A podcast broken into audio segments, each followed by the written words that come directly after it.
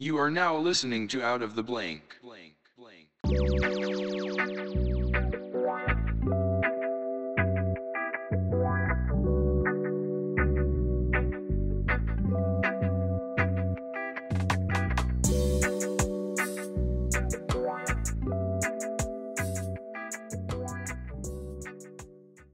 welcome to another episode of Out of the Blank Podcast. I'm here with Jesse Landers.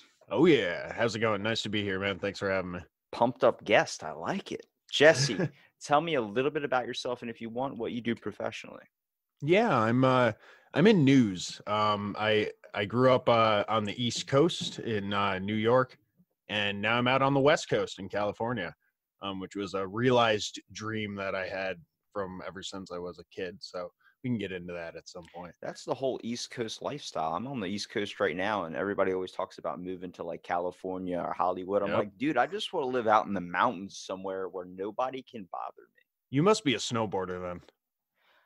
I've been snowboarding and I've hurt myself pretty bad, but it's fun. Okay. I was going to say that's, I mean, I snowboard too. And that's sort of the mentality I like, where it's like, yeah, go out to the mountains, get away from people for a bit. I love the smell. Like when I walk out my front porch, I'm in Ocean City, Maryland. So as soon as I walk out onto my front porch, I'm getting hit with a wave of salt water. So it's like, you're smelling all of it. You're like, oh, this is beautiful. But I'm like, I want to smell the trees, man. I want to freaking see yellow snow and all that shit that people used to warn me about when I was a kid. I got enough of the snow and the trees and stuff. Right before I came out here to California, I was going to school up in Plattsburgh, New York. Right across from Burlington, Vermont. So pretty much like the New York right before you hit Canada. But that's not even the good cold either. In New York, that's like the brutal cold. Like people are coughing up lungs while smoking another cigarette. You're just sitting there like... That's where you got to drink to survive just the temperatures, you know? It's not one of those movie moments where you see Bambi and it's like you see the snow just drip off a pine tree. It's more like you just see people getting punched in the face and ordering pastrami sandwiches. Bambi's going to be a fucking icicle. It's exactly. Like what you're going to see up in that area. So yeah, I had enough of that and I was like, I need a change. And within my company, like I said, I started working for news and I've always been into like media, video production, editing, audio, that kind of stuff, and podcasting, which, you know, I also have my own podcast, American Slacker Podcast. Yeah, plug that sucker in there. Plug it. Yeah, I'm wearing one of our shirts here. Me and my co-host and best friend, Matt Gertz, we have been doing this podcast since 2016, bi-coastally. Just over the internet, you know, it's been a labor of love, and yeah, I always got some little media project going on. It was weird because like even though if you have like 11,000, 20,000, or like 30,000 followers, there's like still to some people you're like new. I mean, I had somebody reach out to me like, you should interview this band. I'm like, sure. Then I reach out to their page and I noticed they have like 1 million something fans. I'm like, oh wow. Hold on a second. Like, who are these guys? And apparently they're pretty popular, but it's not my type of music. So I don't listen to it. So it's just like, I'll reach out to them. It's just a normal thing. It's like when you meet a celebrity, each celebrity is going to be somebody's favorite. But like, I had a few friends recommend you, your guys' podcast, Comic Syndicate. Nice. I'll give him a plug. And then Brad Bumley from the Coffee Buzz podcast. Sweet. They followed you and they were like, you should hit up this guy. They do some crazy topics. And I'm like, so what exactly, when we say news, what do we mean by news here? Besides the video editing part, are we talking about like, you're listening to Channel 5 News. Here's Tom with the weather. Pretty much. I've done like local, I've worked at 3 different stations, all at the like local capacity. So I'm not like, I don't work at CNN or anything, you know, I'm not doing the national stuff that's seen across the board. With the stock markets at the bottom where you're like, everything's fucking up and down. I don't know where to go. Well, it's coronavirus right now, right? That's the hot topic. I had said a month before all this happened, before even it was seen found in China, that the toilet paper stock market is probably the best one to invest in because it never goes up or down. And I bet you right now it's so far up, it's probably busted through the roof. Oh yeah. I wouldn't be surprised. I mean, and it's such a weird like commodity to be hoarding too. I wouldn't have expected that. Kudos to you for predicting the toilet paper, you know? It's not the first thing though. I've said so many things that end up happening later. I feel like I'm foretelling things. I really wish $1 million or Bob Barker would be on my doorstep in like the next 5 minutes. If that happens, that would be awesome. Throw some positive predictions my way. I could use some fucking some money, some good karma, you know. No problems in the world. Holy crap, man. That would be right. Perfect. But no, it's back to what you were asking. You know, I've worked in local news at like smaller stations doing I started as a production assistant, which was basically, you know, running the teleprompter, pointing the cameras in the studio, printing out scripts and getting people coffee. Do you prefer that over the being the face person for the news channel? Well, actually, so I'm on the behind the camera capacity. They never put this in front of me. That's what I'm saying. Why don't you put, why are you afraid of being on actual camera? Because like I did communication arts in school, and we had to get and do like the morning news or whatever it was for school. They always put the handsome or beautiful people up front. I'm like, he's basically fucking Ryan Reynolds. Like that's why he's up on screen, and I'm always on sitting a good, in the back. On a good day, you know. But the I don't know, I always like I get a little nervous in front of the camera. Like what we're doing right now, I don't mind because it's more freeform. I don't have to censor myself. I think that's one of the biggest things is like, I grew up in a house with a mom who had a mouth like a sailor. That's what people say to me. They're like, why do you cuss so much? I'm like, I curse in my everyday life. Like my grandma will listen to my podcast. I'm like, you curse a lot. I'm like, yeah, I drop. That's how I normally talk. She's like, you never do it around me. I was like, cause you don't drop the word fuck when you're eating grandma's pancakes. It just doesn't happen. Right. I mean, I have a saying, you know, before I worked in media, I worked at a summer camp for over 10 years consecutively, and they have camp appropriate and camp inappropriate. So, you know, there's time for camp appropriate language and there's time for camp inappropriate language. You don't want to be cursing in front of little 5-year-olds, you know? Thank you for clarifying that, because when we talk about camp, I start to think of all the movies I've seen where somebody's, you know, getting inappropriately, I guess, exposed, I would say. God, no. See, this was not a sleepaway camp. I think that's where all those antics go on. Now, look, to figure that they wouldn't put me on camera, I guess, because I'm too ugly, but so here's a picture of me next to Tom Holland, and I want you to look at that. Yeah, I mean, you got definitely a Tom Holland look going on, man. You could be a Spider-Man. There's so many episodes that you could find on this podcast. I think like 3 way back in the day when that was first a giant thing. My buddy Josiah from Comic Syndicate threw that one out there, but he put it up on Twitter and it got like 5,000 retweets. And I would ask a guest when they came on, I would be like, do you think I look like Tom Holland? People are like, no. And then I show the picture and like, yeah. And I'm like, see, yeah, with the picture, it definitely helps. Cause I mean, I don't know how big Spider-Man fans there are out there. I know who Tom Holland is. No, the real Spider-Man is Tobey Maguire. I don't know about the real Spider-Man to me is an animated character that was on in the 90s while I was eating cereal. That's perfect. For me, he's the Xbox game, the original one where you could just jump around swinging and saving people. I don't know how Grandma got on top of the skyscraper, but she got up there. I played that, or I don't know if it was the same one, but on GameCube, yeah, I remember an old Spider-Man game. Damn, dude, taking me back. I got real mad when they didn't put out the new one for Xbox because I don't got a PlayStation. So when we talk about like typical things, like maybe in your workforce, like don't you see as the kind of the best job to get is probably the producing part, because it's just kind of doing what you know? I mean, I feel like there's some people kind of relying on you to be able to get your stuff done, but you already know how to work with technology in such a way. Like I feel like when the camera's on you, for instance, if you fuck up, it's live, it's on thing. Because I remember trying to read the morning announcements and I said fuck when I forgot, because it's like it says your first, it doesn't say you, like me, it wouldn't say my first and last name, but it would say first name, last name. And I would sit there and be like, you're listening to the morning announcements with Rob, and I like stopped and I was like, that's me. I was like, Robertson, that's my last name. And then everyone's like, you forgot your fucking last name. I was like, it's hard to input the words in there when the screen's moving. You got Jimmy over there. Toss, where'd he get the yo-yo? I don't know. Getting a Ron Burgundy moment going on. Who put a fucking question mark on the teleprompter? It's like you see like in Scary Movie where they were typing up the thing to put on the prompter. Like, I've been banging his wife for 10 years after I've been cleaning up for Mr. Jenkins for 25. It's like, right? Damn. Don't want to piss off the teleprompter guy. But yeah, in terms of like, I definitely have more creative control in, say, like my podcast and, you know, being the face of that, doing like my YouTube with my co-host.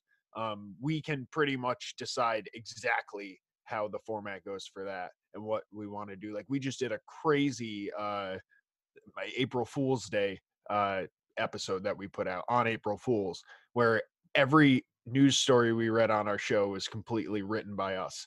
We did fake promos. We wrote four fake songs for two fake bands, and completely tried to pull one over on our audience as a giant, like, Andy Kaufman style joke. Did anybody fall for it? That's the thing with podcasting, man. I've been almost wanting to put it out in our group and saying, like, so any thoughts on the April Fool's episode? Because, you know, that was an idea I had since January. It's like you want to hear feedback, but you never really do. But, like, you can still tell who's listening. It's like you see the listens go up. You're just like, all right, is anybody going to reach out? I would love for a fan to reach out. I had a fan send me a picture of my shirt, like a merch shirt I just made as an idea, as, cool. As kind of like a joke.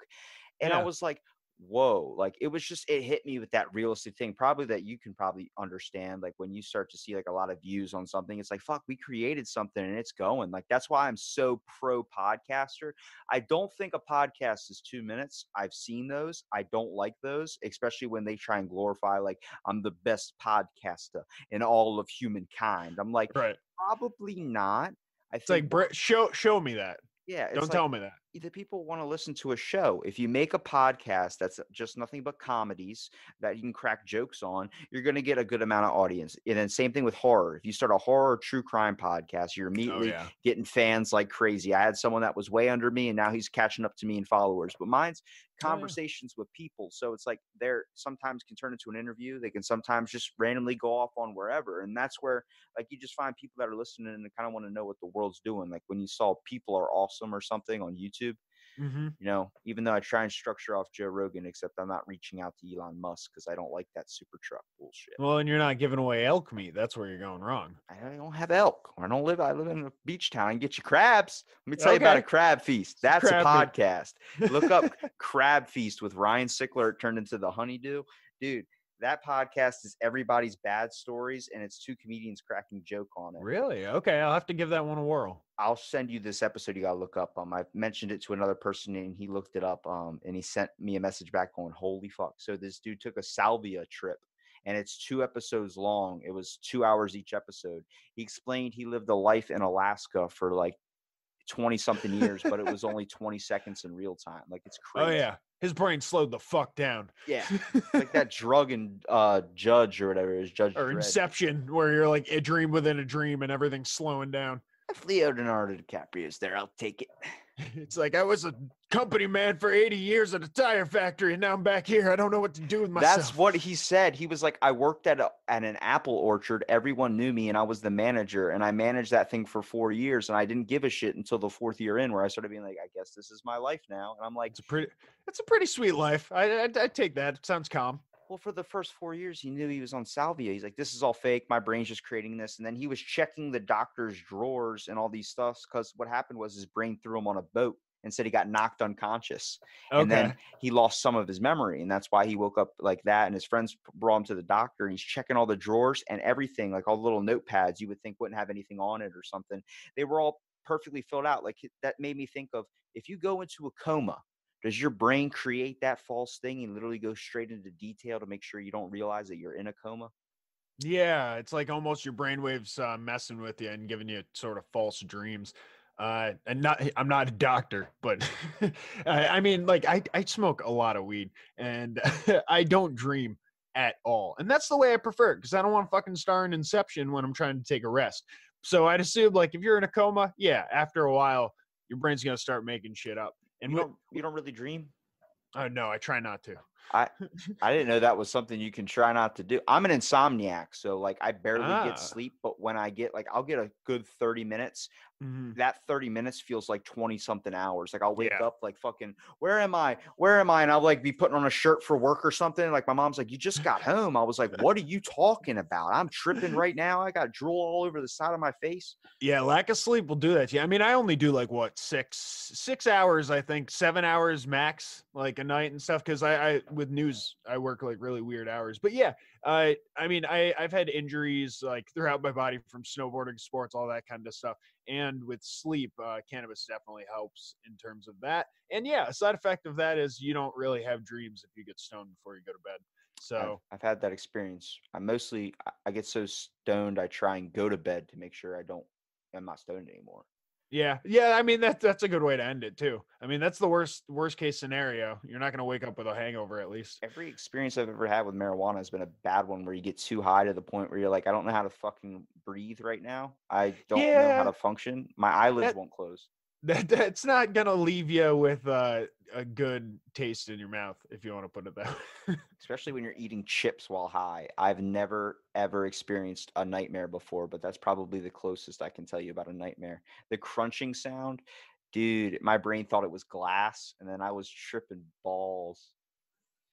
Yeah, that's it sounds like you're in that level where all you can do is, like, breathe and barely keep your eyes open. I got locked in the bathroom for 50 minutes. Oh, there you go.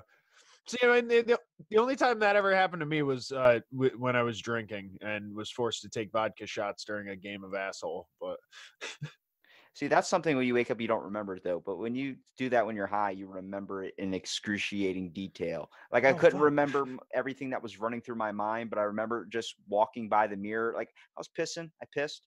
And then I went to go get out of the bathroom, and I was in there probably a minute, making sure I wasn't in there too long. I was walking by. They have a mirror right where, like, the toilet is, so when you're taking a dump, you can see yourself in the mirror. And I was sitting there for, like, 45 minutes questioning, like, why would they do that? Why would they make it so you can stare at yourself? Don't get on yourself about that, because I would be doing the same thing high or not. I'd be like, what was the choice in the placement of this mirror? It makes me want to redesign somebody's house when that happens. You go into creative mode, just walk out. Like, let me tell you how you move the couch over there. It's going to be better for the lighting proportions. Like, yeah, the feng shui is all off, clearly. Bathroom an hour, and you come out trying to tie Pennington my house. There was a point you had made before when we were talking about it was like meeting people or something with podcasts. Yeah. When we were talking about guests.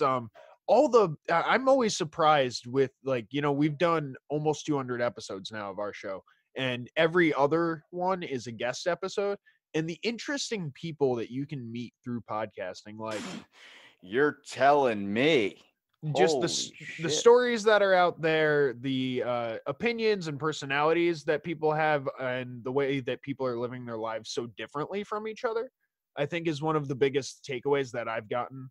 Do you really do you guys try and search for just a random person, or do you guys search for someone in specific? Like, I know some people that reach out, like, I'm going to get a guest. I'm going to make sure that they're like a writer, or they're like a this, or they're that, or they have like published 5 comedy specials or something. I'm like, I just reach out to everybody. Yeah, I mean, there's, you know, there's those hopeful ones that you put out there, and like you're big name actors and comedians and musicians and stuff like that, and you hope that maybe they look at their DMs on Instagram, which some of them do. You know, we've gotten responses from people that we probably wouldn't have expected to write back to us. Same here. Howie Spangler from Ballyhoo did my podcast. Oh wow! And then Brant Tobler with the 31 Podcast. I just reached out to him recently, and he followed me on Instagram. I was like, oh, everybody's home right now, so you're definitely checking your DMs. Mm-hmm. Like, it's happening. Definitely. I mean, we just had Ian Fidance on, a comedian that my co-host had gotten to see live, and then he was like, I want to really, you know, get this guy on the show, and we managed to work it out and finally have him on. Mark Forward from Letterkenny, who plays the coach on that show. He was hilarious, and he was like, why do people even want to hear me? And then he went on to talk about how he got, like, role in the show Fargo because Jim Gaffigan backed out or something like that. So he ended up on, like, this crazy TV show. And we're like, that's why people want to fucking talk to you, man. Like, or want to hear you talk. Like, people have these interesting stories to tell. We talked to these folks who convert school buses, into driving, like, houses, and they go all around the country working different gigs. That's a real thing. In my town, at least where my grandparents live out in Milford, Delaware, there's people that sell watermelons out of a school bus that they cut to look like a pickup truck. Like, and they just have a whole back thing of a school bus. It's the whole length of it, just filled with watermelons all in the back, and they sell them like fucking crazy. That's insane. They got their watermelon shit on lock, it sounds like. They also built a school. It's not in the education system. It's just a school, like, because where my grandparents live, it's like kind of like the boondocks a little bit. It's a little bit banjos out in the distance. Well, it's out in the urban area, but there's no white people besides them. So it's just, it's like, there's just a, you know, there's actually a shooting that happened behind my grandparents' house. They built a club. So, you know, the trailer park homes, like the mobile, not the ones that are really on wheels, but the ones that they drop into spots like long and rectangle, like, well, they put four of them together. They had one going like, you know, horizontal, and then two going like vertical, and then they had one that would go like out the back, so like a little bit diagonal, so like a walkway, and they turned it into a club. And we're hearing all these my brother's bedroom window is by where that area is, and if you ever seen The Happening, where they're sitting in the thing and they can talk and hear what the person's saying all the way across the thing. Yeah. That's what you can do with my brother's room. You could hear everything that goes on at that club, like people talking and stuff. Not as clear as you'd think, but like a loud scream can happen.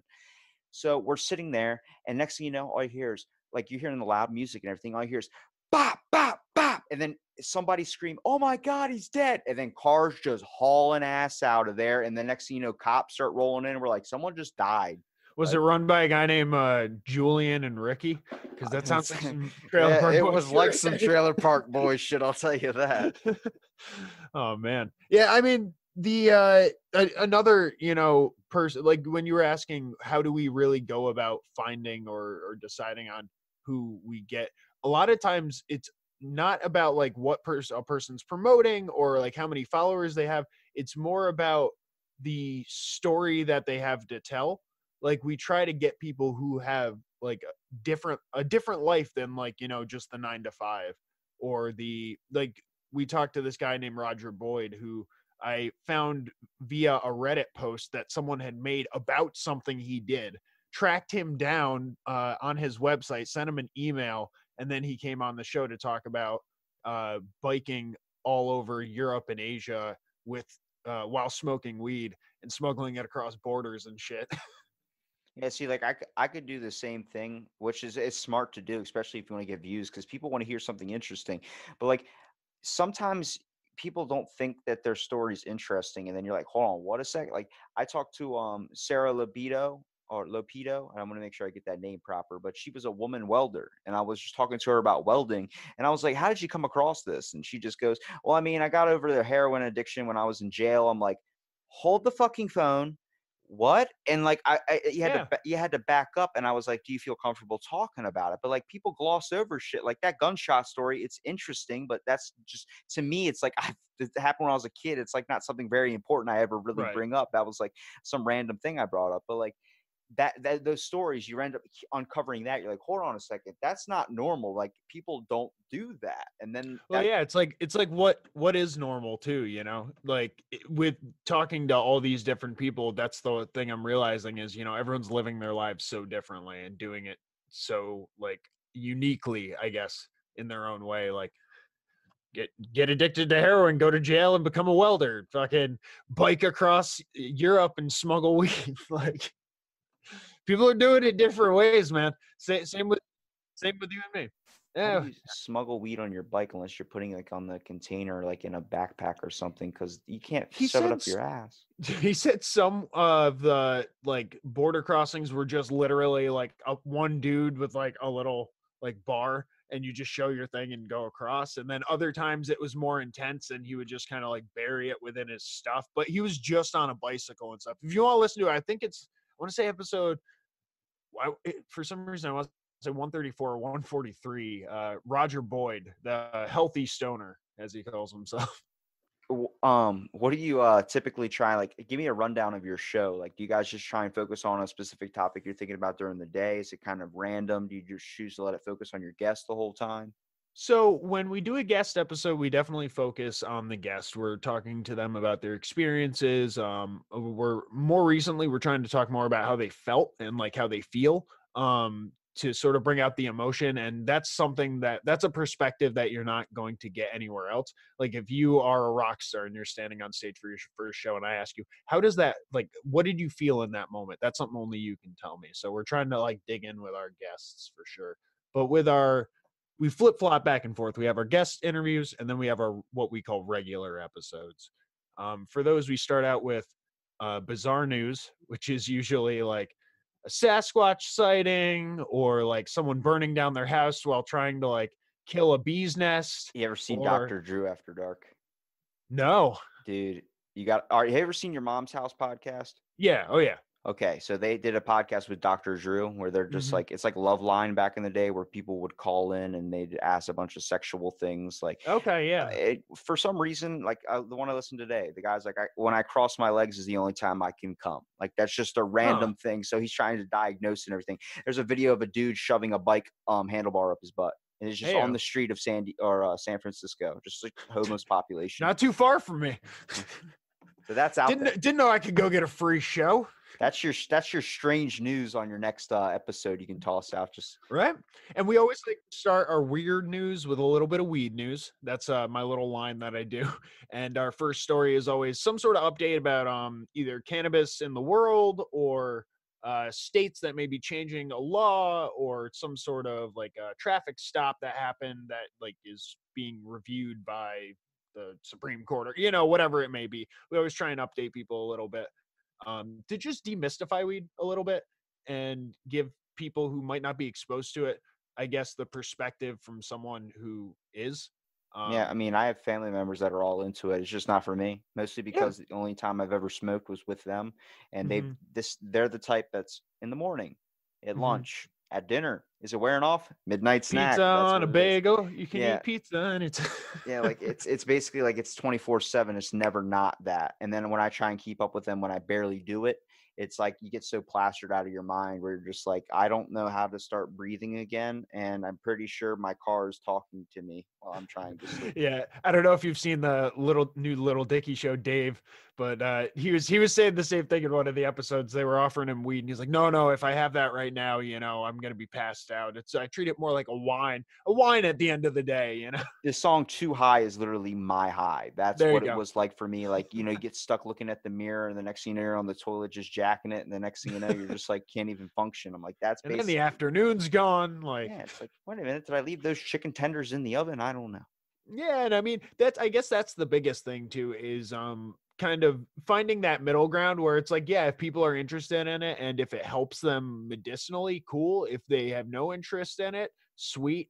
Let's just, I guess, stop locking people in cages. That's what I'm saying. I'm actually pro marijuana, even though I don't like it. I just say it's not for me, but I understand where it helps people because I've seen it overcome with medical things like Parkinson's, Alzheimer's, all these other types of things helps. And, you know, PTSD, that's a big one. I mean, a lot of people down here are suffering from depression. You smoke a joint or something, you know, they're good. I'm like, that's way better than a pill. I had some person the other day message me saying like, it came from a doctor's thing. It's this doctor's thing. Trust a doctor. 4 years of information went into it. I'm like, doctors aren't in the good light right now. Mostly because all the articles coming out with big pharma and all that. You might want to toss that. And the opioid epidemic in the country. I mean, that's figure out we're running by a corrupt system. Yeah, there's a lot of improvements that can be made because there's a lot of money being made right now off of people's health and well-being. You can see kind of with coronavirus, we're not exactly set up for the right stuff, but. On our show, we don't go that deep into it, I would say. We don't, we're not trying to depress people. We actually started our show in 2016 amidst the Trump-Clinton election. And we need to give people like something that they can laugh at rather than like going at each other's throats, which is what it felt like at that point in time. So it was really important for us to say like, we'll talk about anything. Except politics. Like, that's the only thing we're not going to cover on our show.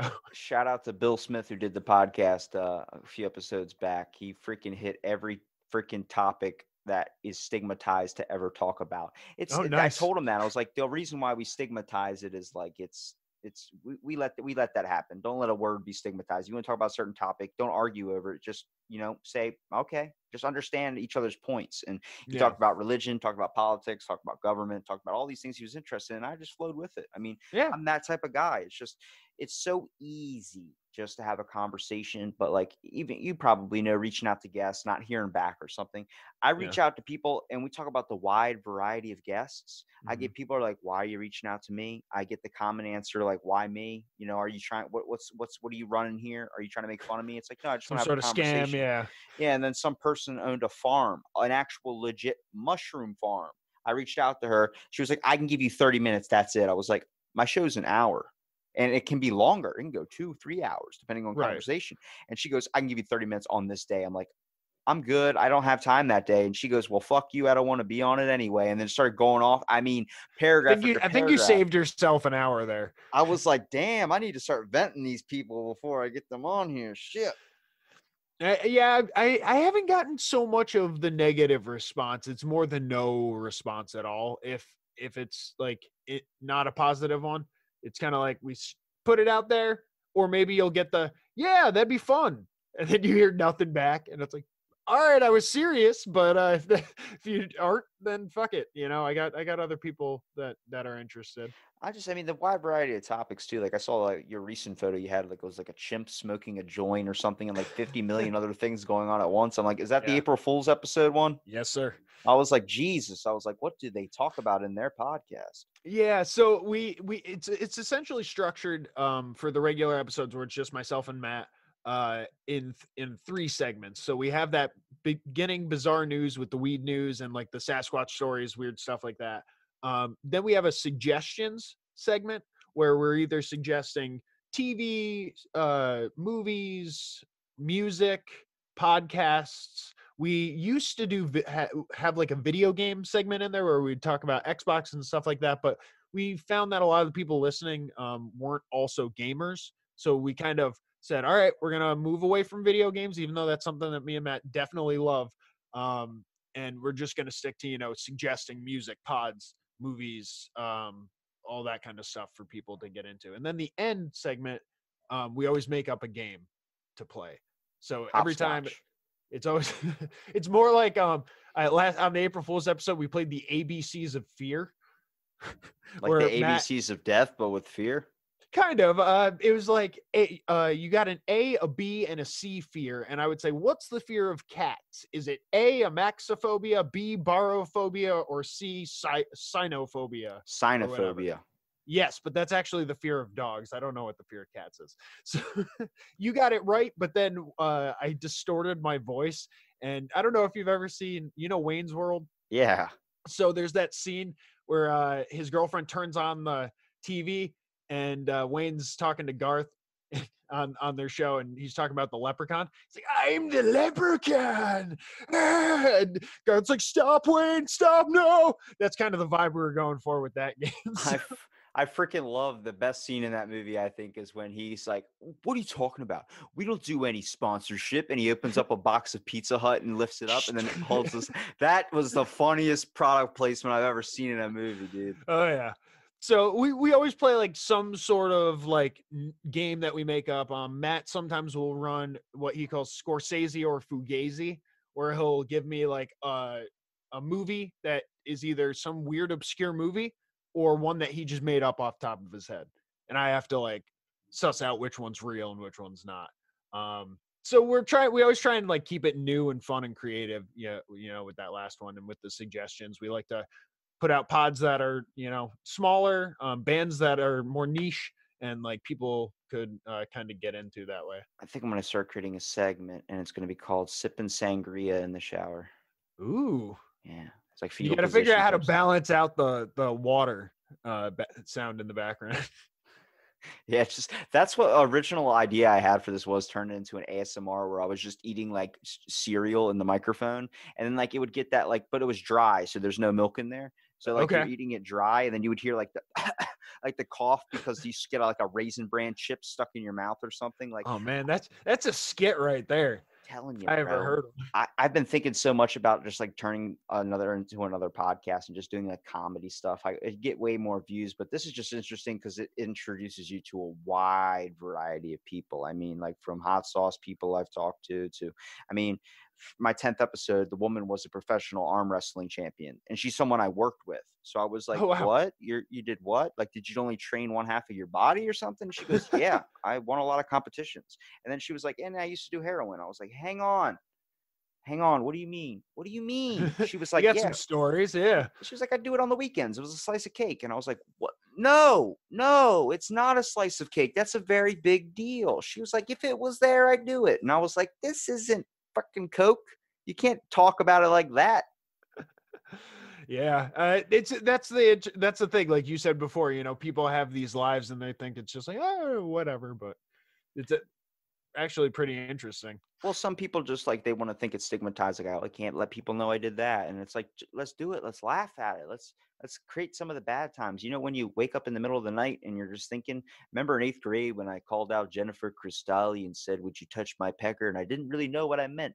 I regret that because the whole class made fun of me. It's like, talk about those bad times that you always think about late at night. Let's laugh at the pain and make it go away. That's the whole point of like Ryan Sickler's podcast, the Crab Feast or the Honeydew. And it's so inspiring to do, which I, you know, try and create my own show with it too. You know, I let the guest feel like a host as well. I think that's important. If you want a bad story, I got a bad story for you. I would like to hear a bad story. So I was, I told you how I was going to school up in upstate New York in Plattsburgh across from yes. Burlington, Vermont. So I was at a party one night after coming back from downtown. I was dressed up a little bit nicer that night. I had like a suit jacket type of thing on, and had my ID and my phone in the breast pocket of this jacket. I go to the house party.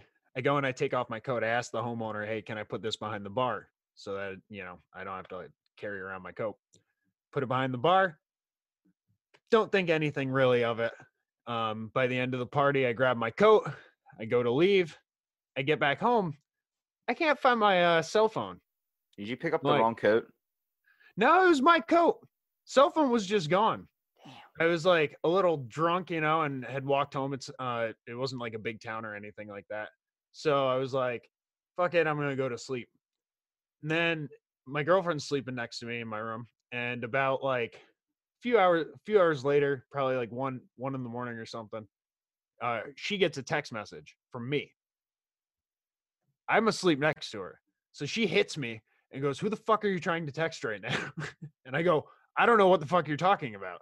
She shows me her phone with texts from me coming in as she's holding it up, showing it to me. I'm like, "What the fuck is this about?" We figure out my phone had been stolen out of my pocket of my jacket, and now this guy was texting her, trying to get nude pictures from her, pretending to be me. Did you have in your phone "my girlfriend"? Is that how he knew?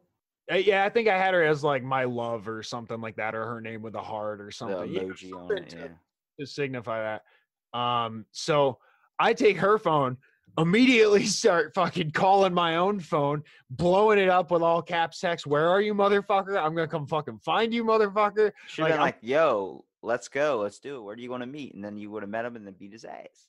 Yeah, that probably would have been the smarter thing, but I was pretty heated at the moment. I just woke up half drunk to my shit being stolen and someone trying to get nude pictures of my girlfriend. I wanted to kick some fucking ass. So I was like, I understand that, because I've been to the movies and someone has had a bag of Sun Chips and you're like, that's the crinkliest fucking bag you could possibly ever bring into a movie theater. So you're like, yeah, really? Multiply that times like 1,000.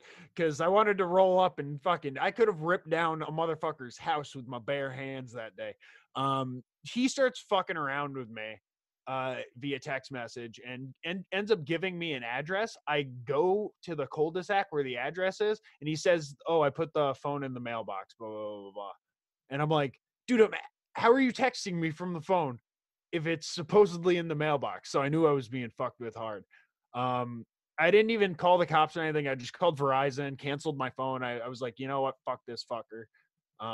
He can just have like a dead phone for all I give a shit, you know, cut my losses. A few weeks go by and I'm sitting up in my apartment and my roommate comes in and goes, "Hey, Jesse, border patrol's in the front yard asking for you." And I was like, "Excuse me?" Cause like, as we know, I'm a connoisseur of cannabis, and you know, anytime that a federal officer is looking for you, you pretty much shit your pants immediately. I'd shit my pants if I wasn't high. So I walk down to the front yard. I meet this very nice gentleman, eventually I come to find out, who's in a border patrol uniform. And he goes, "Hey, hello, Mr. Landers. Have you given anyone your ID?" And actually that day I was like looking for it, because I was like, where the fuck is my ID? I need to go buy beer and I don't have fucking ID. And I told him, you know, actually, I'm looking for it. I thought I dropped it somewhere like behind my dresser or something. And he pulls it out of his pocket and shows it to me. And I go, how the fuck did you get my ID? And he goes, that's what we're trying to figure out too. Holy shit. So I go, well, does it have anything to do with the piece of shit scumbag that stole my fucking phone and tried to get nude pictures from my goddamn girlfriend the other day? And he goes, when was your phone stolen? I told him the date it was stolen. And he goes, yeah, I think we can put together what happened with all this now. So this motherfucker stole not only my phone, but my enhanced driver's license, tried to take it through the border into Canada, pretending to be me.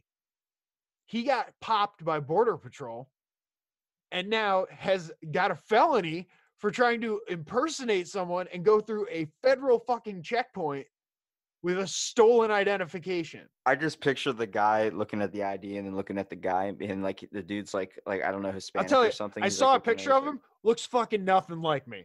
So like, this says dumbass. You have blue eyes, not that you're 65 years old. I'm 6'2", 210 pounds. Like, I'm a pretty fucking big dude. Like, and I'm a doofy looking motherfucker. I have headphones on right now, but these ears are like goddamn Dumbo. Like, I have pretty distinct fucking features, you know. So this dumbass gets fucking busted. He goes to one of the New York State fucking penitentiaries. I end up getting searched every time I go into fucking Canada now because this dick stole my goddamn license and tried to be me. I went to a Tyler the Creator concert in Montreal, and they're like, you have to pull over here. We need to do an additional search. I'm like, God damn it.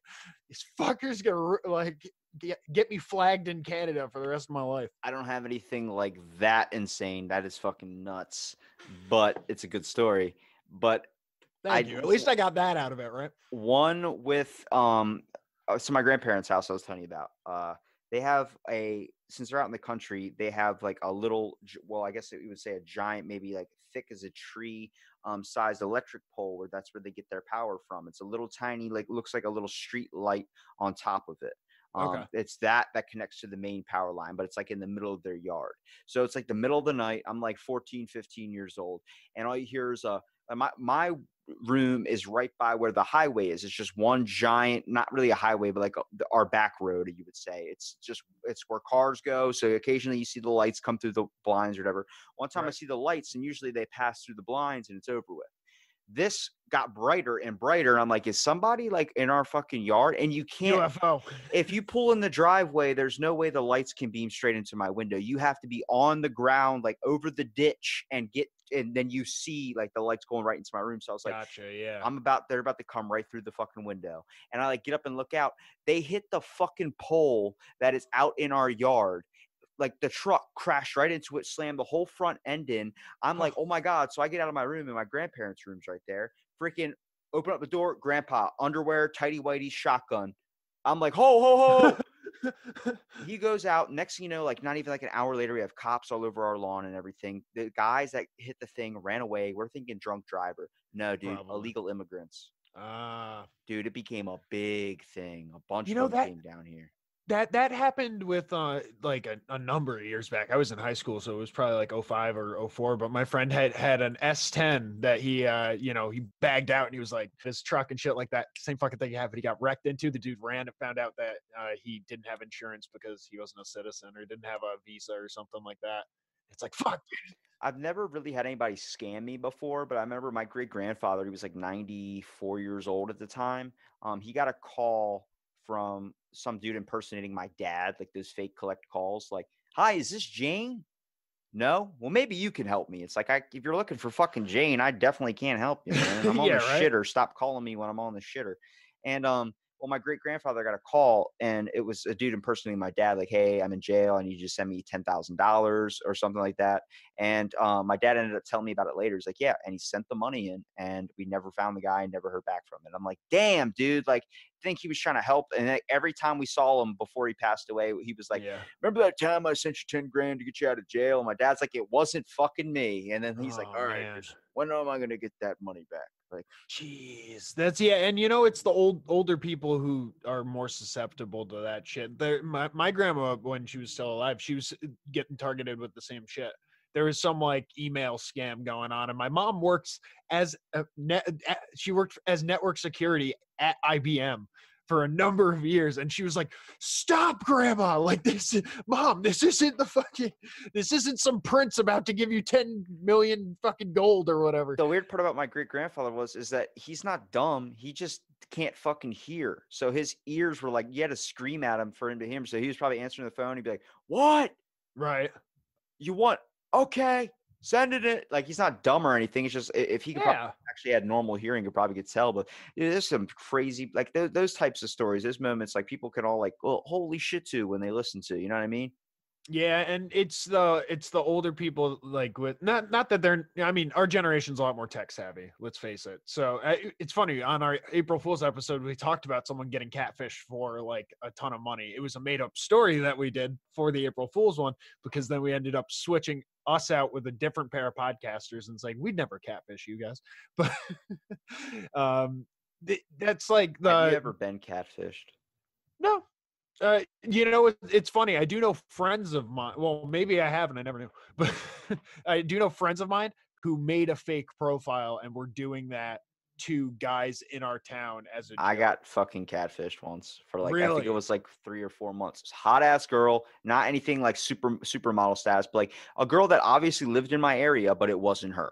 Okay, and like, so I'm like thinking, you could see there's pictures of my town and stuff, and obviously things nearby in a rival school. She apparently lived like maybe a good half hour away. So I kept setting up things, and I'm working. I mean, I'm an insomniac, so my brain at certain points during the day is like completely dead. So I was doing 12-hour shifts, and then going to the gym at night, working out for like 3 hours, and then going home, playing Xbox, and get like an hour of sleep. I mean, my breakfast was 3 20-ounce Red Bulls and a bag of Skittles on my way to work. And then when I got there, I'd kill more. And my brother's girlfriend, your heart's going to explode. Yeah. My brother's girlfriend's like, "You're going to die." I'm like, "I'm 17 years old. I can do whatever though. I'm invincible." Yeah. Like, it's like, I got hit by a jet ski, so that proved it. But, oh God. But like, I got catfished for it was like a couple months. And then I was like, "Look, every time we try and hang out, we have all these plans to get set up. You fucking bail out." And the next thing you know, like, dude, it's been 5-6 years, I still get messages from that fucking account. I blocked it on so many different things, and I'm constantly getting messages from other accounts. So I'm like, block. And then my buddy hit me up, and he goes, "Hey, do you know this girl? Well, I'm starting to date her, and she wanted me to make sure I checked in with you first." And I was like, "Bro, she ain't fucking real." And I just like, "Have you seen her like in real life? Did you know that to actually date somebody, you need to meet them in person?" So like, eventually I was just like, "This is fucking weird," and stopped talking to it. Dude, I still get messages today. He's going to be in like a her situation where, you know, he's falling in love with his iPhone, essentially. Okay, what's your worst death experience? Like, well, I'm still alive, so I haven't had one yet. Near death. Not looking forward to. Oh, okay. So, I mean, I fucked myself up a couple of times. I mean, I snowboarded a lot when I was younger. Nail gun to the head. Oh, yeah. No, I went off a jump. And it was the weirdest thing because I wasn't wearing a helmet. Kids, wear your fucking helmets. I went off the jump. I remember like blinking, like closing my eyes to blink. And when I opened my eyes again, I was on the ground, and my friends had pulled me off to the side of like the landing area. You got knocked the fuck out. Yep. And it was just weird to lose the time between like when I jumped and like when I was on the ground. So I think I got a minor concussion that time. No near death or anything like that. You know, I probably had 3 that I can think of, but I don't like snowboarding. It's funny that you were mentioning snowboarding because I don't like trying to get off the lift. I'm not that good at doing it when you have one foot and you have to push off with your other one just to move around. Yeah. And they never slow down the lift for me. So like as I'm getting off, that freaking lift swings around. It hits me right in the back of the head. Dude, it's clocked me so many fucking times. I'm like, "You just slow it down. You see, I'm doing the same hill over and over again." You got to give him the like the hands going down gesture. Like, slow it, motherfucker. If you get fucking decked by a toddler, dude, I got decked by like an 11-year-old, man. took my freaking legs out right from under me with his board. Like, he went to go, because you're supposed to fall on your butt or whatever, like stick your arms out like Iron Man, they say, and like try and lean back. He did that, and he was going way too fast and flipped back, and his legs hit. So he hit his butt on the ice, and his legs came up, and I'm facing downwards, like at the hill, and I just look to the side, and I just see this board hit me right in the back, like where like right below your ass or your thighs are, fucking throwing me down the mountain, dude. I was like skidding my face against the ground and shit. They're like little cannonballs, those fuckers. They get going quick enough. The reason why I hate ice skating, because there's always some little kid that thinks he's better than everybody going backwards and shit. I'm like, you get your ass over here and we'll take you down. See, I took my girlfriend snowboarding for the first time ever in her life this year, but like right before all the Corona stuff happened, we drove out to Reno through the Donner Pass and all that, which was really fucking cool to drive through. But yeah, she spent most of the day on her ass, and that was her biggest like fear, I guess, was the ski lift. I can understand it's intimidating for people, especially having 1 foot out on the snowboard. It's just moving too many moving parts for me. I was like, hold on a second. And then like I'm a big afraid of heights guy. So when I get on the lift, I'm like, let's not fucking look down.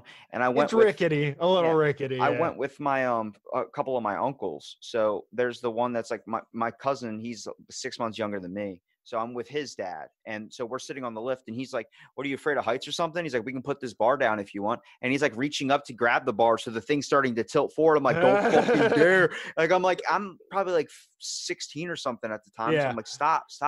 He's just, I'm fucking scaring me out. He's like, don't be scared. And he's like trying to help, but he's also not helping.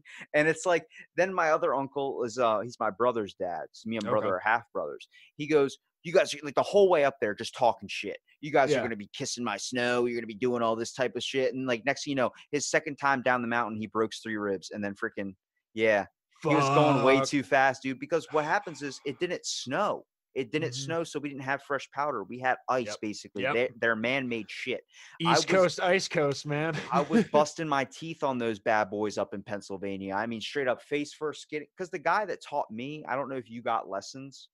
When I first started, I did a number of lessons, but then I eventually started teaching. Damn, dude, wish you would have taught me, because like it's the same thing. The reason why I still don't know how to tie my shoes. My mom was like, teach your brother how to tie your shoes. My brother's like, if you don't get it after the first try, you're never gonna learn. I'm like, well, guess what? Man. I never fucking learned. But Velcro all the way, all day. I just tuck them in, dude. Walk around. People are like, why is your lace hanging out? I'm like, I'm tuck that motherfucker. But like snowboarding, the guy didn't teach me how to stop. He taught me everything but that. And the reason why was it was a small class. A couple people did not show up. It was only me and some girl. And he wanted to go with the girl down the mountain. And so we all go up, all three of us. And I felt like a third fucking wheel. And next thing you know, I'm going down the mountain. And the main thing to stop is like, just fall on your butt. So I'm trying to like, every time I'm going super fast, like to the point where like you're getting the speed wobbles. It feels like when you're on like, breaking your fucking tailbone each time. So I'm like, ass first, and just slam your ass like down on the ground or something. But every time I started noticing, he's like, just lean back like you're Iron Man. I'm like, okay. So I would do that when I was going really fast. Flip face first, the board carves in too much to the snow. I'm freaking slamming my jaw against the ground, dude. I bit my tongue. I was like, that's scorpion down the fucking mountain, like coming down. My freaking uncle's hitting a one hitter in the car, and I'm like, there you go. I'm like, my grandma's sitting there eating a deli sandwich, not even paying attention to what's going on. He's in the back doing it all sneakily and stuff. She's like, you hungry? I'm like, let's fucking go home, man. Let's go to the pizza spot by the hotel. It's like, my uncle's about to be hungry in like 5 minutes. Yeah, exactly. Yeah, the only time I like really bailed hard was that one that I told you before, and then I did wreck into a really old man one time coming off the ski lift. Butterscotch candy everywhere. Yeah, right. It fucking yard sale of candy. Fucking, I came down, and it was a really steep like off of the ski lift, and this dude was just going right in front of us, just like. No, like walking like it wasn't even in the motor. Like he's walking across a fucking highway. Imagine. I just hit him like a Mack truck. That would be the best skit if he was holding hot chocolate and fucking just clock right and just flipped hot chocolate. Boom! It's got to go slow-mo when the hit happens. But yeah, my one friend Flo, he never let me forget that. He's like, I watched you take that old man out like it was nothing. Fucking deck that old man, dude. I've done that. Like I've seen a small, like maybe like an 11-year-old, and I was like 16, and he was in my way, and I really pushed him to save him from getting collided by me. Yeah. It's like you're moving so fast, and then you think like you actually got the hang of it, and then you realize you actually don't. And then the next thing you know, you do something you're not supposed to do. My brother went up a rail and tried to jump off a ramp, which he wasn't ready for. Split his asshole open on the freaking rail, dude. He was like, I got a third butt cheek now. I'm like, dude, that is not cool, man. I was trying to teach my sister to snowboard, because she had my younger sister had skied for a number of years, and then she wanted to, you know, learn to snowboard also. So we were in the park one time, and I was trying to like give a tutorial about how to hit a rail while also hitting a rail, and was going way too fucking slow. Literally pretty much stopped on the rail and then went boom and just knocked the wind out of myself on the rail and fell from it. Dude, that is so painful. I've only knocked the wind out of myself, I think, once. And I was actually going to ask you this question, but this is a great segue into it.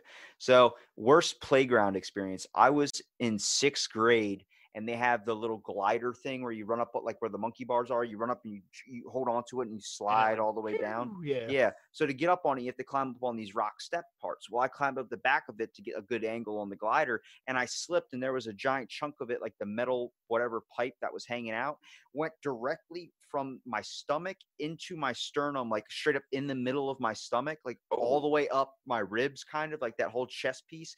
Damn. Dude, I thought I died. I had the wind knocked out of me. I was like, and it was like right in the beginning, like Robbie was first one out the door. I got detention a lot. So this was like my first recess. I was not doing anything else. Like that minute of waiting till everybody gets outside, that's where I'll get in trouble. Yeah. And that happened, dude. I remember going to the nurse, and I was in so much pain. Every time I breathed, my rib hurt. And they were like, you have a bruised rib. I was like, fuck a playground with those hot ass metal slides and shit. Yeah. I can't think of a playground injury so much. I know I knocked the wind out of myself one time pretty bad playing manhunt. We were actually in my backyard. It was me and a bunch of my friends. I climbed, there was this tree that was on the border of like mine and my neighbor's property. And I like climbed the tree and then kind of went around the backside of the tree and was like holding onto a branch above myself with my feet kind of straddling the tree. And the branch I was holding just fucking snapped. And I went, no. Fell right onto my back, probably from like, at least it must have been 20 feet up, or like it had to have been at least 20 feet up, because I knocked the fucking wind out of myself. Oh, dude, I used to be crazy climbing trees when I was like a teenager. I would what happened to that? My grandparents lived in that countryside. There's like these giant trees they planted, and like 20 years later they grew into these huge giant things. So I always knew them there when I first went over there. They were already planted and grown. So I remember climbing one, and I'm like jumping on the branches and stuff, and then you hear one snap, and you'd look over, crack. And then like, you're good. Like, you know what I mean? You can start jumping again. I remember I climbed really high up, and there was a fucking bird's nest up there, dude. Oh, and wow. I went up there, and as soon as I put my hand up, all I hear is like the flapping of wings, like that. That scared the shit out of me. I let go, and I freaking went back, hit a branch on my back, and then it like knocked me forward, went face first straight onto those little monkey ball things. Like a sharp fucking little plinko going down. Dude. Those monkey ball things, the sharp little pokers, I hit hand first on those. And then I'm like, that was the biggest pain. Like, I was like, I don't care about the freaking tree cracking my tailbone. This hurts the most.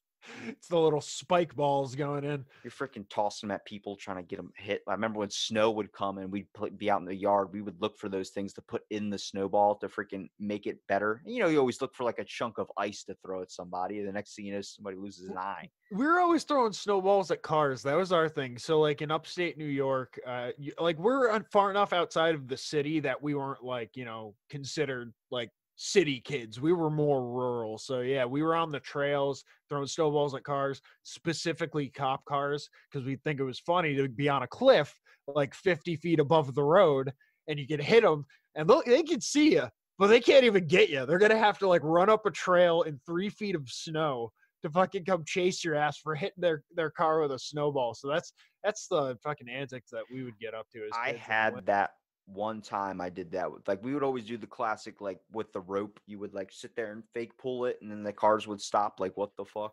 Yeah. And but they're probably just laughing at you, like, look at these people. But then, like, I remember it was nighttime, and it was like we were throwing snowballs at cars, the first time ever I had done that. And my buddy, you know, there's always that one guy that goes all out and grabs one that's like 10 times the size of a normal one. It's like, bro, that's a rock. That's not snow.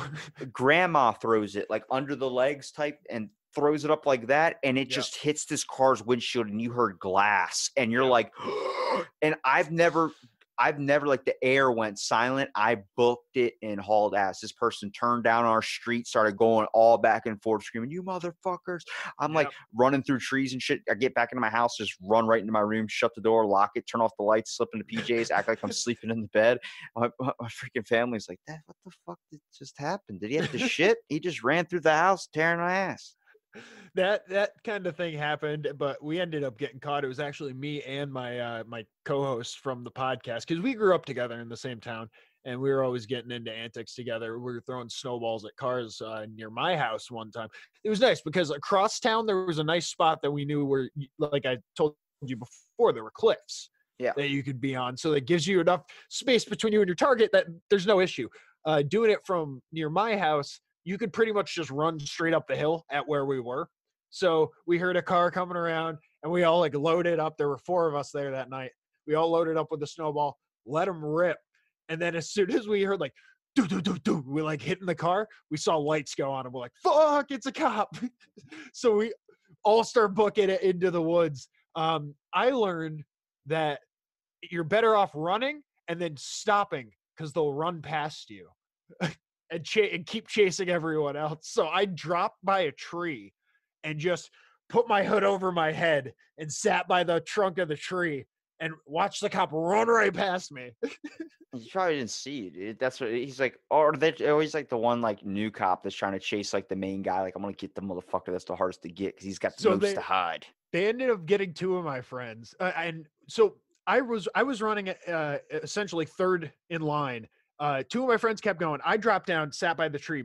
The last friend of the group, I saw him passing by me. I grabbed him, pulled him down to sit next to me. We watched two of our friends get arrested and then be paraded literally like 15 feet to the left of us while they were going like this with flashlights. Fucking walked right past us. We didn't get away with it though, because they knew we all hung out together, and it was literally right near my house. Tell me where he is. I don't know. What do you mean you don't know? I've known him for 20 years. I still don't know his name. Yeah. So I of course, we made it back to my house, but then like I was too stupid to change my fucking jeans. And when the cops showed up, they were like, yeah, your pants are like completely soaked, probably from you being out in the snow, I'm guessing. We used to do all that, right, Batman. We used to do the ding dong ditch at like when we go camping, and I remember we did it one time. We went to a motocross race and went camping. I've talked about this guy before. Is this kid? He's a little bit younger than me. His name's Dean, but his dad was a professional motocross racer, and so was his kid. Was getting like rising up the ranks, learning it a little bit. I remember like the first time riding a dirt bike. That whole part, like you get the whiskey throttle, where like, you're falling off and you hit the throttle even harder and you start going. Try and get grip. Yeah. So, I mean, I took it pretty carefully, but my buddy, he's born on the same day as me, but a year in front of me. Okay. And so he went first. Freaking, how they have the little post fence, the little wood parts, and there's like a line of string so you don't cross it or something. Right. He goes freaking crotch off the back of the dirt bike, holding onto it like Supermaning it, just going. It's still going. Hits the string on his throat, breaks the fence out of the thing, wraps around into the bike, making all this like braking noise. Yep. So I see that happen. I'm like, well, fuck me. I have never rode a dirt bike before. He's like, just take it easy. I'm like, okay, so I'm like going little at a time, freaking like all nice and 2 miles an hour, like a grandma going around inside Walmart or some shit, going around the track and everything. And then I lean too much to one side and the fucking thing falls over. And he's like, I was doing it cautiously, but we went ding dong ditching in the trailer park and there was snow and they cleared a lot of it off the track so you could still race and everything. But I remember we ding dong ditched, we would run and we would hit it, whatever, knock on their camper, and then we'd run off. And some of them, like the RVs, had the, the doorbell or something. And I remember doing that, and they tracked our fucking snow prints back to my freaking campsite. And we thought about that too. We would try and cross over our tracks like it was somebody else, or go to the bathrooms and make it look like it was somebody. No, they're like, you're the only ones here that are around 15, 14 years old, so we know it's you guys. And it's like, damn. My dad was just like, come on, dude, I'm trying to enjoy fucking bonfire right now, and you're freaking out right? there playing flip-de-doo with the causing trouble with the neighbors. So how's your area with all the like virus shit? No toilet paper. Yeah, lockdown, all that type of good stuff. Look, I've worked out every single day for 7 years, and they closed down the gyms. So I do a home workout, but I also have the key to my gym. So it's also like, I saw somebody put up a picture. It's what is it, Rolf from Ed and Eddie? Yeah, and it says when the cops catch you in the gym when it's locked down because you have a key, and then it's Rolf inside like a building, and there's police lights, and he's lit up, and he's like, "You caught me, fuck boy," and I, it was so funny. But like that's me. Like I'll be at 2 o'clock in the morning at my gym or something. Yeah. And then, like, I have to sit there and look out the window, like, are there someone fucking coming right now? Well, I mean, I was thinking about that because, all the gyms in my area are closed as well. And I was, if you're in there by yourself or, like, you know, very little social distance. It's technically counts as a private therapy session. I've actually talked to a couple places about getting a letter of recommendation saying that I need that because that is a stress relief for me. I do suffer from anti-depression and all that. Yep. Or just depression. Anti-depression would be the opposite. But, the gym workouts, I've done it every day for 7 years and haven't missed a day. And it was not going to stop for coronavirus. It's just not going to happen. I just don't feel right without it. And I've gotten try to get letters expressed that way, but they just look at it like it's if you let one pass and they all pass. But if it's technically considered physical therapy by working out or therapeutic, it counts. Right. But then someone found a loophole and was like, that means I can golf because that's therapy. And then that throws your whole fucking thing out of whack. And you're like, golfing's not a legit, you cannot golf for a couple days. That's fine. That's not doing like actual, I mean, like I could say like, okay, mentally I could see how golf would be relaxing, therefore therapeutic, but to say that it's actually therapy, like physical therapy. Yeah, no. You know, a lot of these precautions, it's cool. It's good to see that people are starting to take this shit seriously. Cause like my girlfriend has family in Italy and that shit got hit real bad. It's like fucking real serious over there. So I'm happy to see that we're starting to take it seriously. I know we're supposedly a few weeks behind Italy and shit. But it's crazy how disruptive this has been to literally everyone's lives. It's just got to run its course, man. That's what I keep telling everybody. Yeah. It's a boom for podcasting, but I have noticed that download numbers have dropped a little bit. You know why that is, right? No one's on their commute, right? That's what it is. The commute to work is where you see a lot of people listening to podcasts. Now it's like you're home with your family. You know how hard it is to listen to a podcast when they're like, and then I fucked this chick, and then you're like, yeah, wait. You can't hear me dick and poop while like you got your fucking kids running around asking to watch fucking Peppa. Peppa the pig. Good God. Well, I mean, it's crazy times we're living in, like I said, but you know. I got hit by a jet ski. It was my near-death experience. And then I had one when I was very little. It lasts 2 fucking weeks, this train of thinking will be. Or I'll be changed people for 2 weeks after it's over. We will revert right back to old ways. It's just, it's sad. That's human nature. Yeah. It's just we get too comfortable with things. And that's fine. I mean, I was the same way. When I got hit by a jet ski, for 2 weeks afterwards, I was like, life is so grand and beautiful. I love everything about it. The ladybugs. Oh my God, how many spots do you have? And then that third week, I was just like, what's for fucking dinner? Chipotle? Like that shit gives me gas. Like if you want to wonder about the spots on a ladybug, you don't have to get hit by a jet ski, man. I got a guy with shrooms that could help you out, you know? Felt like I was on shrooms. I was enjoying everything. It helps me slow down too a little bit. Like one thing I noticed about weed that I always give the praise to is that it gives you another perspective on life, that once you do it once, you can never undo it. Like it shows you that there's detail you're missing out on in your everyday life. I started noticing I was taking things really like this. I have a wood table that my computer sits on for the podcast, and I'm like rubbing the table right now, and like the cracks, the creases where, you know, my buddy was just carving a knife into it the time he was on my podcast for like an hour. You know, those are memories that are soaked into this table, like stained into objects. And this is a high thought for you. So, you know, when you pull up a seashell and you put it to your ear and you can hear the ocean. Yeah. Is that because the memory of the ocean is stained inside of the shell, or is it just an echo that's reverberating inside of the shell? High thought. I like it. I'm not even going to answer because I don't want to ruin the mystery of it all. Same thing with sleep. So I don't sleep at all, and my buddy sleeps with his eyes open. So I started studying all about sleep. I started going into what nightmares are, what type of syndromes are, what the hypnic jerk is, where you like you know, you fall, feel like you're, yeah. So I thought of a theory. It's not true, obviously, but it's a cool idea to kind of entertain. All right. So, you know, rapid eye movement. So when your eyelids are shut, your eyes are moving around like crazy. Imagine if that is named after the band REM, right? I guess so. Maybe. I don't know. But if with like the rapid eye movement, when you're sleeping, that rapid eye movement is your brain searching for an alternate doorway, like an alternate universe. You know, they always have a doorway you open up and it's like a parallel universe. That's your dream. And then when you experience a hypnotic jerk is because your spirit was transferring into that one. And that's what woke you up. And that's what was my little theory on it. And everyone since is like, holy shit, like that would be pretty cool. Yeah, no, it's definitely an interesting thought. And I'm all about exploring ideas because like, I mean, ideas are just, you know, that's it's part of the conversation, and that's how you kind of get from one place to another.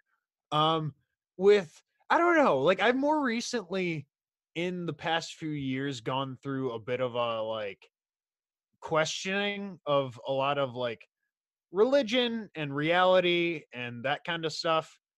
And I've ended up at a lot of nihilistic points. Or it's just sort of like... I've been there, dude. You don't have to explain it. I mean, I've seen a butterfly fly across a road when I was driving one time, and it just get missed by a car. And I was like, wow, like, you know, we're just like that butterfly, just barely getting missed by that car. And it was a deep thing. And then I realized that butterfly could have been hit by that fucking car. I would have had a totally different outlook on life. So then I just completely went back to normal. But I mean, like, even the existential dread that we're just on a fucking rock spinning through space, and at any one moment, like, a star could detonate, or like a piece of space junk could fucking fall and crash into us, or, you know, who knows what. Our existence could just blink out. We're giant. This could all be a simulation. We're giant water balloons, dude. That's what deja vu is. It's a glitch in the simulation. It just repeats it. You're like, oh shit, I've seen that happen before. And then like, but then those are the thoughts that I get while I'm like literally like driving to work, and I'm like, shit, I'm like going to be 5 minutes late to my shift. And also the world, it might end at any point in fucking time. So, I mean, there was a point, I think last year, Jupiter, or was it Jupiter or either Jupiter, I think whatever one is right in front of us, actually saved us from a meteor. Yes, actually, it's probably Jupiter. That's the one thing I say. If we're going to pray to anything, it should be Jupiter because it's saving us from a shit ton of space rocks hitting us. Yeah, there was one about to hit us around Halloween or something that was going to level this Earth like Armageddon, and it just freaking Jupiter's gravitational pull sucked it up for us. And it was like, yeah, like completely went around us. I'm like, shit happens so much that the fact that we're still here, it makes me think of alternate universes, like what happens if JFK lived? Or what happens if something happened? Like where would we be now? Like some Doc Brown Back to the Future shit. Oh yeah, I mean, that's probably like the least, I don't even want to say it this way, but like the least realistic way that I have of thinking in terms of like parallel universes and shit like that. Not that I think I can like physically jump, like we're going back to the future, but like we exist in a timeline, obviously. Like that's undeniable. Like that's the A statement that we have. We are on some sort of timeline here. Are there others? Could it be altered in some way? That's a legit scientific theory, what you just said. It's I actually did a podcast before when I was doing Out of the Blank. String or M theory, one of those? Yeah, it's very, very close. But when I was doing Out of the Blank, I did specific topics, and it was a spinoff podcast called Fill in the Blank. There's probably 70 episodes, and I have like 100 on my computer. I would look up a certain article, find a bunch of information on it. It could be cryptid. I learned all about 19th century Victorian surgery because I would just ask my buddies, what are you interested in? And my buddy's like, 19th century Victorian surgery. I'm like, what the fuck? You could have said fucking Slurpees, which we did a podcast on. Nice. We did my cousin, he's my long lost cousin. He was one of the sons of my uncle that he ended up passing away when he was like 20 something of cancer, and we didn't know he had a kid. So that's why he's my long lost cousin, but he's like 30 years old or something. And he spent this past summer with us, and he was living with me, and we started doing a podcast, and he was like, give me the theories of time. And I was like, what? So I looked up the A theory, the B theory, and the C theory. And the B theory is like, I think the one I believe in the most is because it's like the past has happened. So it's not happening anymore. The present is happening, and the future is also still happening.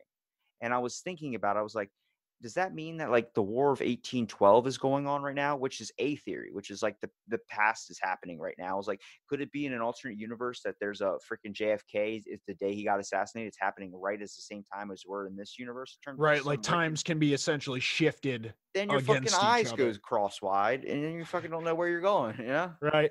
But then like, it's the craziness of the idea of like, okay, free will and anything. Like I could end recording right with you right now, jump through my fucking bedroom window and run into traffic. I'm not gonna do that, but wouldn't that alter like the fucking timeline in that some goes way? Back to the beginning of our podcast when I mentioned the salvia trip with that dude that I'm going to send you the episode of. Okay, yeah, there's a video on YouTube. Daniel Tosh actually got flagged for it because he was put it on his show and they realized what happened. The dude got super high and he's just sitting on a couch with his girlfriend. Oh, that's where he goes out the window. I've and seen he that jumps one. Out the fucking window. Like you don't know what you're doing. Yeah, right. But that's just the thing. I mean, so that's like a small thing. Obviously, that wouldn't affect much. But then you go back to like, say, JFK being assassinated or the during the Cuban Missile Crisis. I don't know if you're familiar with the story of the nuclear submarine that almost fucking launched nukes. That it was like one dude's call to be like, nah. Like, are you talking about Operation Cherry Blossoms at Night, or are you talking about the Cuban Missile Crisis? So this was part of the Cuban Missile Crisis. I think it was a Russian sub, and they lost like communication or something like that. There was some sort of breakdown in protocol where they like essentially had authority to launch a nuke, but it was the dude on the sub who was like made the call, like don't fucking do it. Yeah. You should look up Operation Cherry Blossoms at Night, but it was six months before Pearl Harbor when we won and everything. Like we bombed and we won the war. They had a planned attack to launch a submarine filled with 6 bombs on the coast of San Francisco, filled with 150 million fleas that were filled with bubonic plague, which would, if you've ever tried to kill a flea before, that's not fucking easy. So I went through that a few years ago with my cats. It's fucking... It drives you insane, and then throwing plague on top of that. Like if you look up, I always tell people like all this stuff I always talk about. I listened to the podcast when it came out with Joe Rogan and Alex Jones called Alex Jones Returns. 3 hours of the 9/11 episode. It's a bunch of stuff. Episode 911. This one's like 1046. After they had this long argument, he comes back on for 3 hours and starts talking about Area 51 and all this stuff. Okay, yep. He says a lot of shit. And he starts like too much to where you're like, what the? This guy's a madman. I said that at first too, but I work out at 2:00 in the morning and I listen to probably a length of a Joe Rogan podcast while I work out. So I'm sitting there listening and I started pausing everything he was saying every 10 minutes. And I would look up all the information he was saying. The whole thing he said about the whole space program being invented by Nazis, 100% true. You can look it up. Operation Cherry Blossoms at Night, Unit 731, he mentions, those were all true things. It got me really interested into government experiments and all these other types of projects that we do. Oh, yeah. And it goes down a long rabbit hole. I've done a lot of podcasts on it. And I think, like, it's nice to know these things. Like, I feel like with Area 51, how that was getting so big and everyone else, like, it would be so easy if the government was like, sign this waiver. Whatever you see in there, it's not our liability if you go batshit nuts because we're trying to hide it from you. If you want to see it, go see it. $20 a head, bam, there you go. Next thing you know, people would come out like, I knew it. There's fucking Christopher Walken back there. Or someone would be like, I can't believe that happened. It's like, we fucking warned you. Now, what do you think in terms of like, say you had to put down because it almost like, do you believe that we have been visited by things that were not from this planet?